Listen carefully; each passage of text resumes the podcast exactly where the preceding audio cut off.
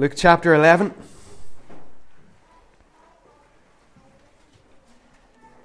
Luke chapter 11 is where we've got to in the, in the journey.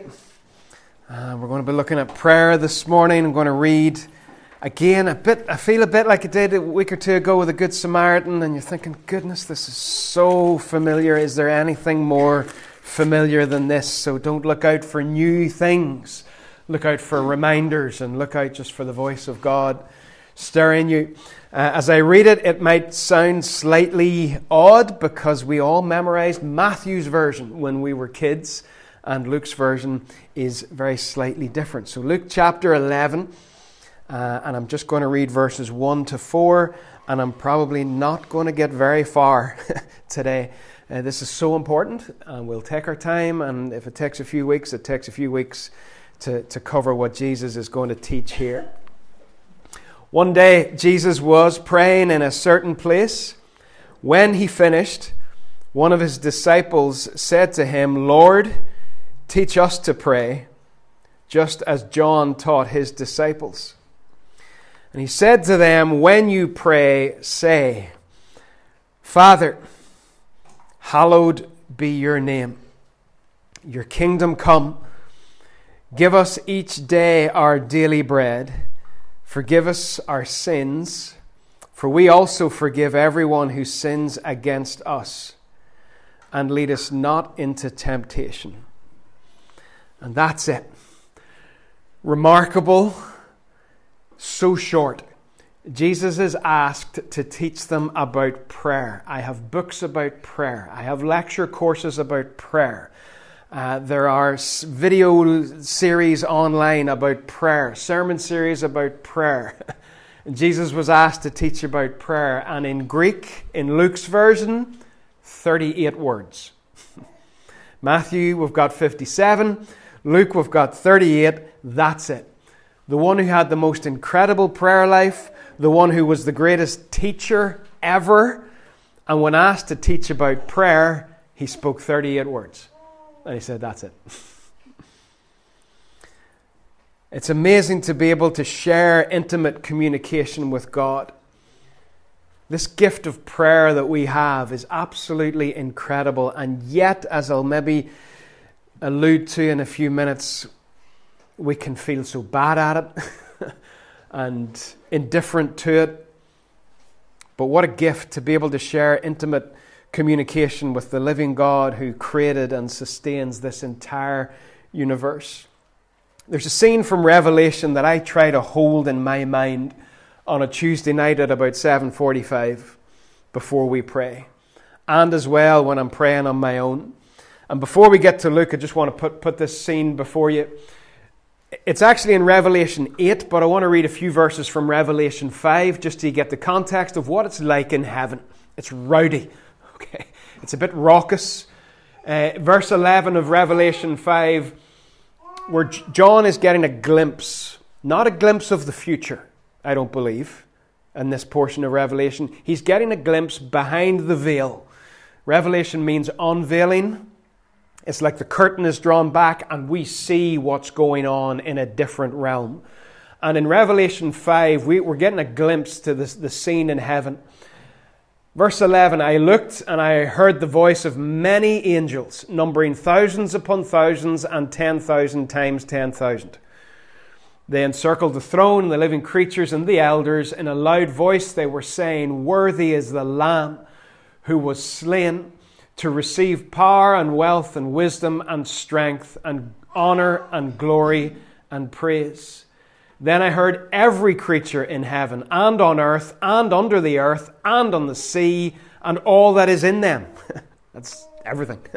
Saying, To him who sits on the throne and to the Lamb be praise and honor and glory and power forever and ever. It's a noisy place. Just continuous adoration, praise, worship is, is what we see. This, this picture of heaven. And then in Revelation 8, verse 1, we read that there was silence in heaven for about half an hour. It's really hit me a month or two ago. Silence in heaven. All goes quiet. The mischievous part of me wonders did the heavenly sound and lighting team run out of batteries for the, for the mics? What, what went wrong that everything suddenly went quiet at this huge worship fest in heaven? And when we read on in Revelation 8, you'll see what causes heaven to fall silent. I saw seven angels who stand before God. Seven trumpets were given to them. Another angel who had a golden censer came and stood at the altar. He was given much incense to offer with the prayers of all God's people on the golden altar in front of the throne. The smoke of the incense, together with the prayers of God's people, went up before God from the angel's hand heaven falls silent because somebody's praying. And it's all, I can, and I'm, I'm running here with my imagination. I think Revelation invites us to use our imagination um, prayerfully, but I can imagine an angel in heaven just, just shouting, Stop! Everybody, quiet. Somebody's praying and heaven is given attention to the words of that person who's praying.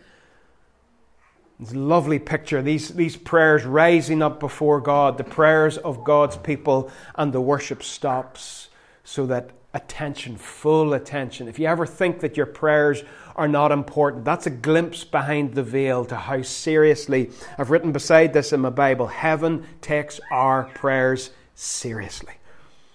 Those moments when you just utter out a feeble little cry to God, heaven listens, heaven pays attention. And then in verse 5, there's a response. Once those prayers have risen before God, the angel took the censer, filled it with fire from the altar, and hurled it on the earth. There's a response on the earth to the prayers that have gone up before God in heaven peals of thunder, rumblings, flashings of lightning, and an earthquake. So our prayers bring about activity in heaven. They're listened to. There was a French philosopher and mathematician called Blaise Pascal. If some of you can remember A level maths, you might have been tormented by one of his triangles. He liked triangles. And he said, This is this, this guy, like he, he died before he was 40. He was, we're talking seven, early 17th century in France. He said, God instituted prayer in order to lend to his creatures the dignity of causality. Now, that's a sort of big term. The dignity of causality. Causality means cause and effect. It's basically saying that by God inviting us to pray, He has given us the dignity of being able to participate with Him in what He is doing that He confers that dignity upon us, that His action and what He does can be in response to the prayers of His people. That's the dignity that, that He gives to us. There is a link between our prayer and between God's actions. And then one of my favorite quotes, and this is the end of the quotes I think for today, maybe one more later, is Karl Barth, Swiss, I think Swiss theologian of the last century. Wonderful militant statement to clasp the hands in prayer is the beginning of an uprising against the disorder of the world. Oh boy. if ever there needs to be an uprising against the disorder of the world, it is now. And God's people do that in prayer. Prayer is seen as a quiet thing. It's seen as a sometimes as a private thing, as a as a shut away thing. And Karl Barth says no. It, it, the act of prayer is an act of defiance and an act of uprising against disorder. This incredible gift, this awesome privilege, and you know what? I feel so bad at it. so bad at it.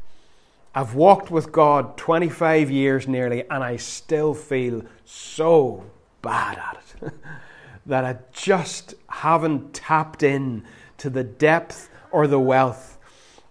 Don't we all carry just a little bit of shame regarding the imbalance between how important prayer is and how feeble we feel at it?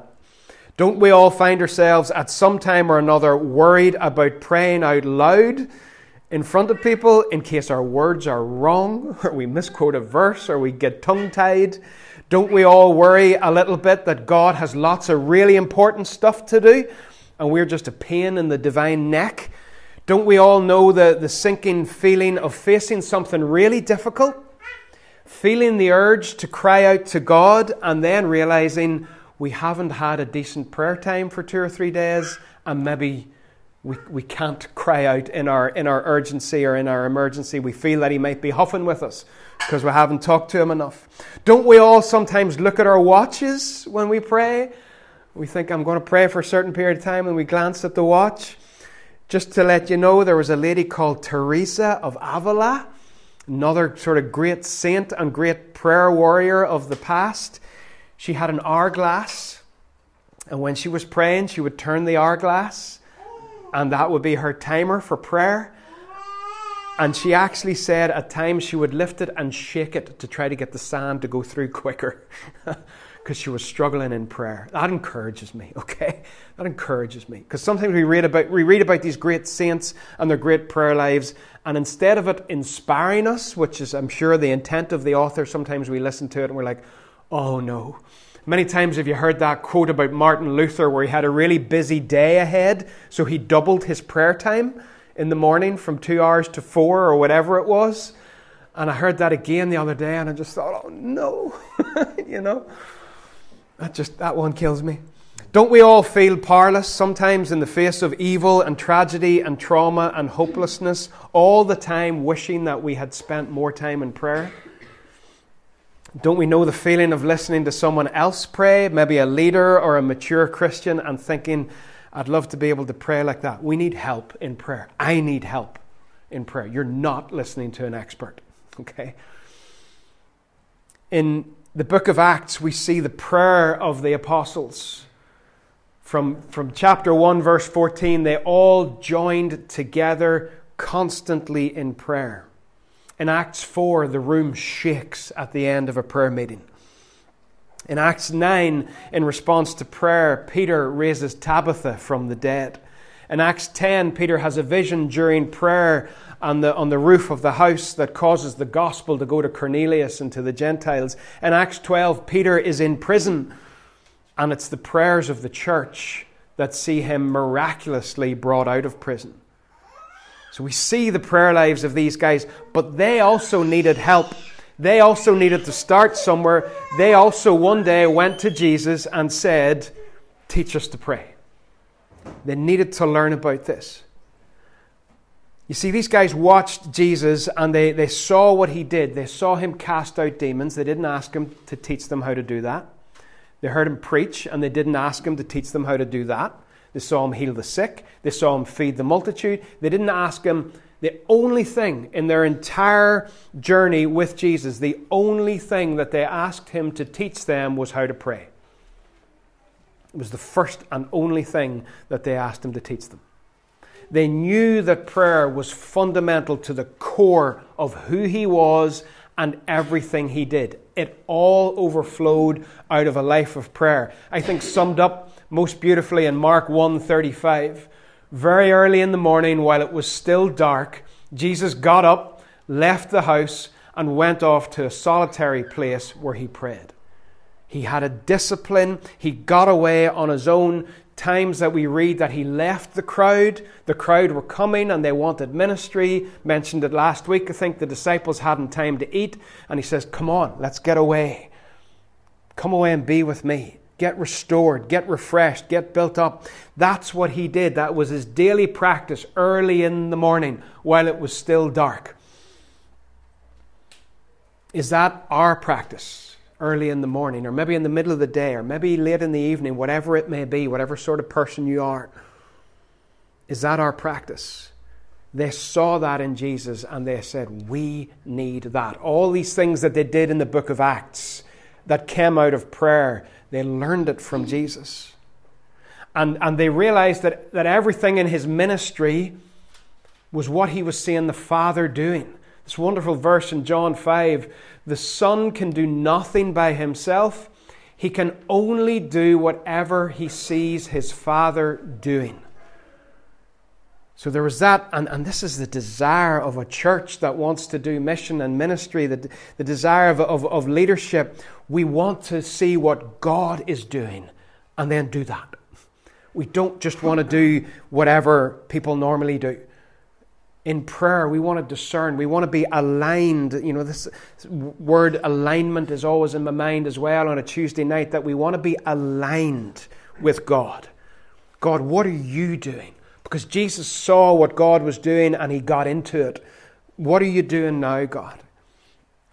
And Tyler Staton, who runs 24 7 prayer in the United States, says that when Jesus taught his disciples about prayer, he didn't tell them to pray more or to pray harder, but to pray differently. He gave them a way to pray. And I believe the Lord's Prayer is a model for prayer. When you read Matthew's version, the way that, that Jesus begins the Lord's Prayer is by saying, This then is how you should pray. Pray like this. In Luke's version, he says, When you pray, say. I think it's fine to recite the Lord's Prayer. I think it's fine. Absolutely grand to recite it word for word. I don't think there's a problem with that. I think it is, it is even more useful as a model. That as we go through our own prayers each day, that, that we work through some of these things, that we go in order and let, let, you know, there's no better way to do it. I don't care what books we've read, what courses we've gone to, there is no better way to do it than this. There is no better way. And I remember that night that we were here and we were listening to the 24 7 prayer gathering, and, and they were saying that, that, that their practice is basically, you know, they were sort of they were talking about this new practice that they had, not new practice, but this this thing that they were doing with renewed vigor, and you were waiting for some great, you know, breakthrough tactic for prayer, and they said we're praying the Lord's prayer, and it's simple, but it's the best way. There's no better way. Pray differently. And Jesus gives a prayer that is really saturated with the mission of God and with his own career. Jesus, you know, your kingdom come. What, what did he preach? Everywhere he went, he preached the kingdom of God has come near. Give us this day our daily bread. What did he do? He fed the multitudes. He, he had solidarity with the poor. He felt the needs of the, of the broken. Forgive us our sins as we forgive everyone. He forgave people. He, you know, your sins are forgiven. Rise up, you know, get up off your bed and walk. He forgave people. Lead us not into temptation. He was the one himself led into temptation in the wilderness. So this prayer sums up the mission of God and the mission of Jesus so, so accurately and so completely. And in Matthew's version, we also have at the end of it, deliver us from evil, which again is what Jesus himself prayed in the garden, where he wanted to be delivered from the evil that lay ahead of him. And he asked the disciples to pray likewise. So, this prayer is utterly aligned with the mission of Jesus. And if we pray this prayer, if we use this model, we will never be caught thinking, I wonder, am I praying right? Ever. You'll, you'll never find yourself praying in a prayer meeting or on your own and thinking, I wonder, am I even on the right track here at all? If we pray this, if we use this as our structure, you're on the right track. Always on the right track. You don't have to worry about it. You are praying the very heart of God. And like many of you, I learned this prayer as a child, but I still wonder if I've learned how to pray. And I'm still learning, and I'm still open, and I'm still feeling the need to go back to the drawing board. I've had many powerful moments in prayer, many. And many of them here, right here in this room, in the dark, cold, late at night, walking about with about four jumpers on and a, and a big woolly hat, praying. And just felt God, felt breakthrough but I still yearn for a deeper intimacy. Not just the feelings of, of power and the feelings of breakthrough, but that just constant intimacy. So we might be in this for a few weeks. I don't want to rush. Linda asked me last night how I was getting on in, in preparation. The, the Saturday night question, how are you getting on for the morning? and I said, well, I think it's okay, which was a lie. Um, and, and it said, you know, we're hitting the Lord's Prayer, and she said to me, she said, how far do you think you'll get? And I basically said, Father. that's, that's, probably, that's the aim. Um, I, had, had, had added on, you know, hallowed be your name, and then I thought, no, that's too ambitious. So we're not going to go this slow every week, but we're going to go this slow today. Father, this is, this is relational. Stop viewing prayer as transactional. God is not the almighty vending machine in the sky that we are shaking trying to get a sandwich to fall out of. All right? That is not, don't, do not view prayer in that way. This is relational. This word, Father, is the language of intimacy and the language of phenomenal power phenomenal power. Now, most of us, when we think about our earthly fathers, probably, you know, we can understand the intimacy of a child with an earthly father. But you're maybe thinking, David, what way do you raise your kids that they think of father as being phenomenal power? but we'll get to that a wee bit later. It's not to do with me. Let's talk about intimacy. In the Old Testament, God is referred to as Father a few times, but not very many. I listened this morning just as Aaron was praying. I didn't keep count, but I think probably the number of times he said Father in one prayer was close to the number of times that God is referred to as Father in the entire Old Testament. It is not that common. And when he's referred to as Father, for example, Psalm 68, verse 5, a father to the fatherless, a defender of widows is God in his holy dwelling.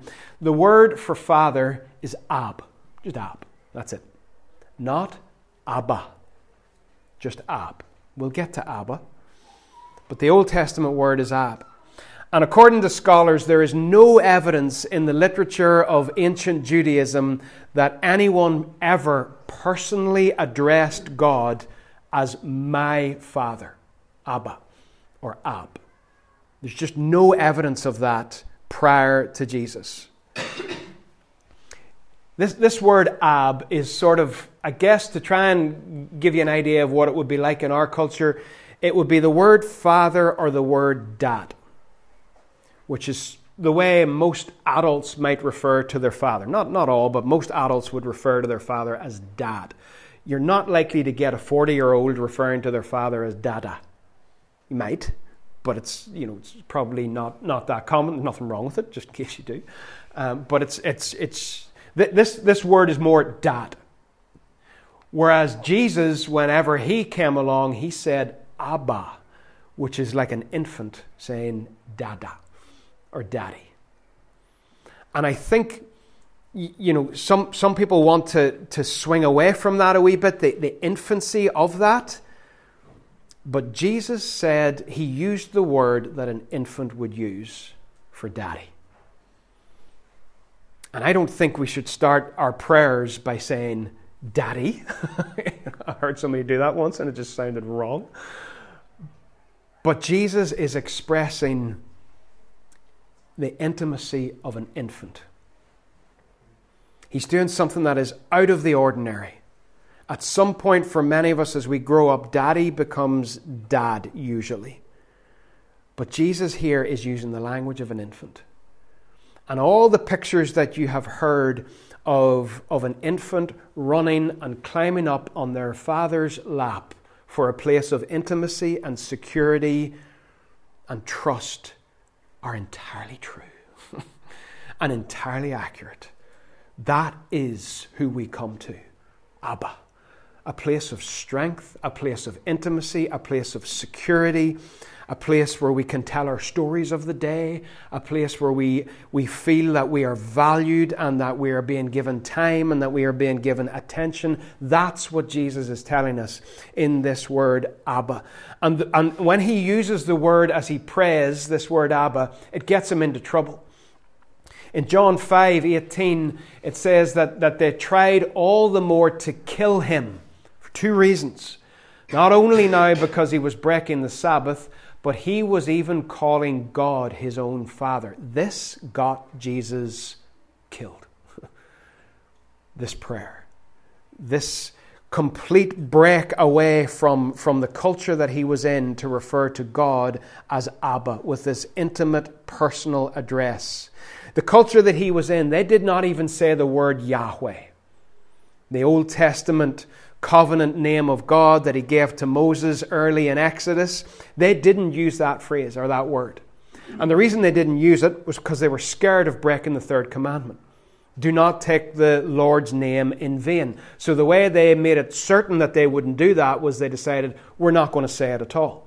And they didn't even say Yahweh. And in that culture where nobody even dared to refer to God as Yahweh, Jesus rocks up and says, Abba. Amazing. Amazing. It, and it filled the religious people with rage, this intimacy that he had with God.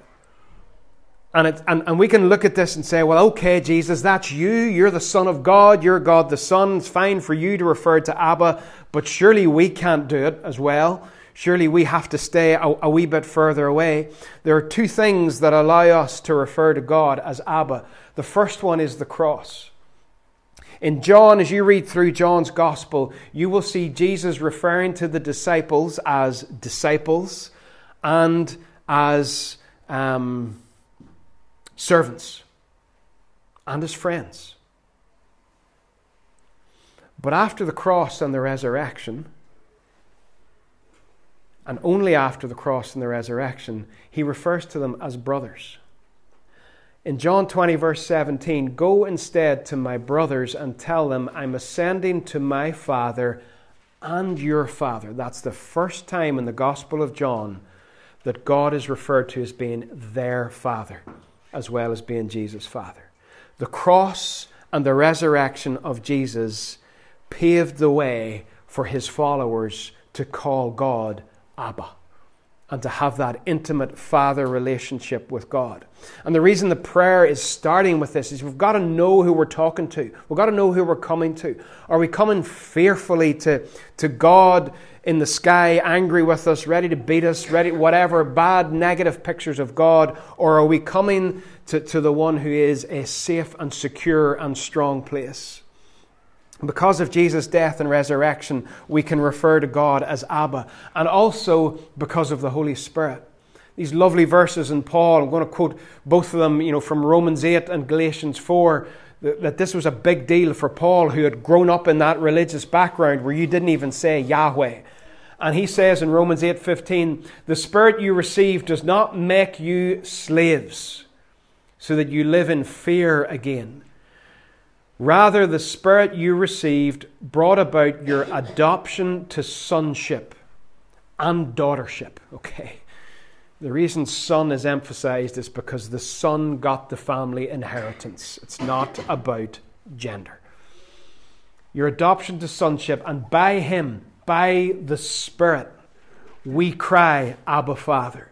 In Galatians 4, when the set time had fully come, God sent his Son born of a woman, born under the law, to redeem those under the law that we might receive again adoption to sonship. Because you are his sons and daughters, God sent the Spirit of his Son into our hearts, the Spirit who calls out, Abba, Father. So you're no longer a slave, but God's child. And since you are his child, God has made you also an heir. There's just beautiful work of the Trinity here. How can we refer to God as Father? Because Jesus died and rose again and purchased a family for God, and because the Spirit has been sent into us to cry out, Abba, Father. Once you start following Jesus, once the Spirit has taken up residence in you, it just feels wrong to refer to God as anything other than Father just flows from you. It's instinctive because the Spirit has transformed your relationship with Him. So, what's this Father like? Well, Jesus said, I haven't got the verse up. It's in, it's in John. I think it's in John 14 when he's talking to, is it Philip? And he says, If you've seen me, you've seen the Father. This, this one that we're invited to come and as we pray, individually, as we pray corporately, the one that we come to and address as Father, what's He like? He raises the dead. He has compassion on the prostitute and the widow, the bereaved. He calls women into his company as well as men. He has time for little children. He turns water into wine. This is what he's like. He's like Jesus. And all that imagery, as I said, of, of, of, of a little child running to the safe place of the Father, that's strong imagery. Hold on to that. Don't, don't let hard theology or religion pull that away from you. That is the picture I believe Jesus wants us to see as we come to the Father. Whenever Rach was only about a few days old, I've told you this before, but tell you again because it was a big moment for me. I was carrying her around the kitchen of our first house up in Castlereagh. Um, no doubt trying to get her to go to sleep. um, playing the sleepy songs and just walking around the kitchen praying, brainwashing her with Springsteen. And God spoke so clearly to me. I can see myself. I can see exactly where I was on the kitchen floor and what direction I was facing, holding her. And God spoke to me so, so clearly in that important moment in, in life when you've just become a, a dad. And God said, when she is just a little bit older, she will hear me, as in God, being referred to as Father. And when she hears that, you will be the point of reference for what that word means. That's a heavy responsibility. Father. The other word that, that is associated with Father, not only intimacy, but as I said at the start, phenomenal power. The reason that, that I say this, and I'm, I'm loving this, this is the, the wee bit of, of today that is sort of new or fresh for me. but the idea of God as, as Father, although it's rare in the Old Testament, it does come up, and it comes up sort of indirectly in Exodus chapter 4, where, where God tells Moses, Say to Pharaoh, This is what the Lord says Israel is my firstborn son. And I told you, Let my son go so he may worship me. God first, I think first. I don't think there's any point in Genesis or, or before this in Exodus where God speaks of his people as being his son and therefore reveals something of what it means for him to be father. And as we pray to Father, we are laying hold on the God of the Exodus. That, you know, for a Jewish person to hear the word Father associated with God was not just the intimacy that we've just spoken of, it was the Exodus imagery. Father came and set his children free in the Exodus. When we pray, Father, we are praying to the God who delivers people from slavery and bondage who sets them free to be everything they were meant to be, to be able to leave Egypt and to go out and to worship Him.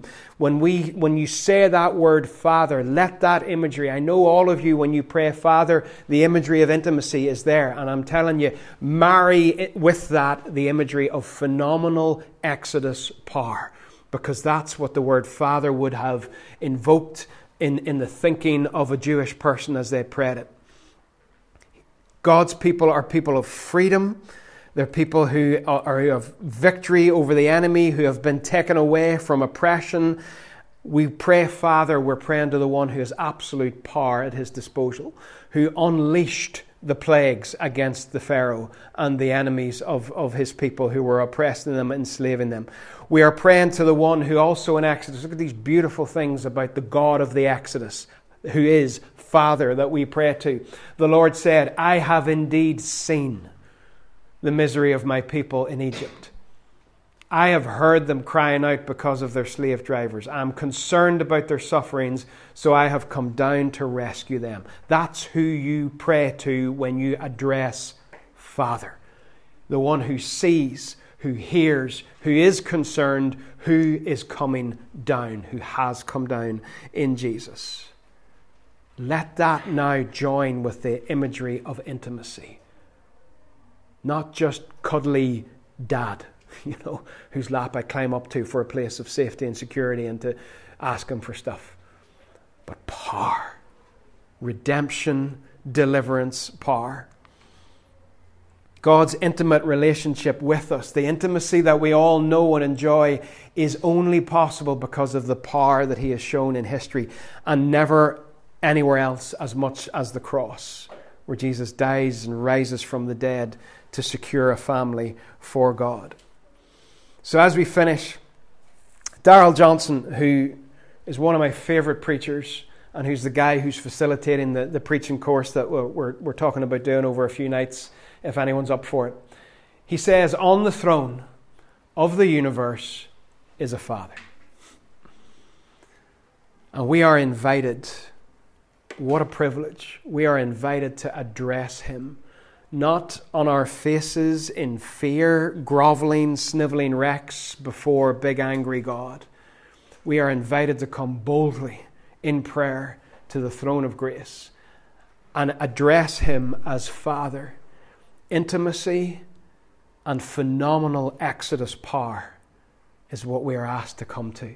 Is what Jesus teaches us. Whenever the disciples wanted to learn how to pray, his first priority was that they would know who they were coming to. And he said the word Father, and the religious people just got turned inside out with rage that he would do such a thing. He's the only one who could change how we address God.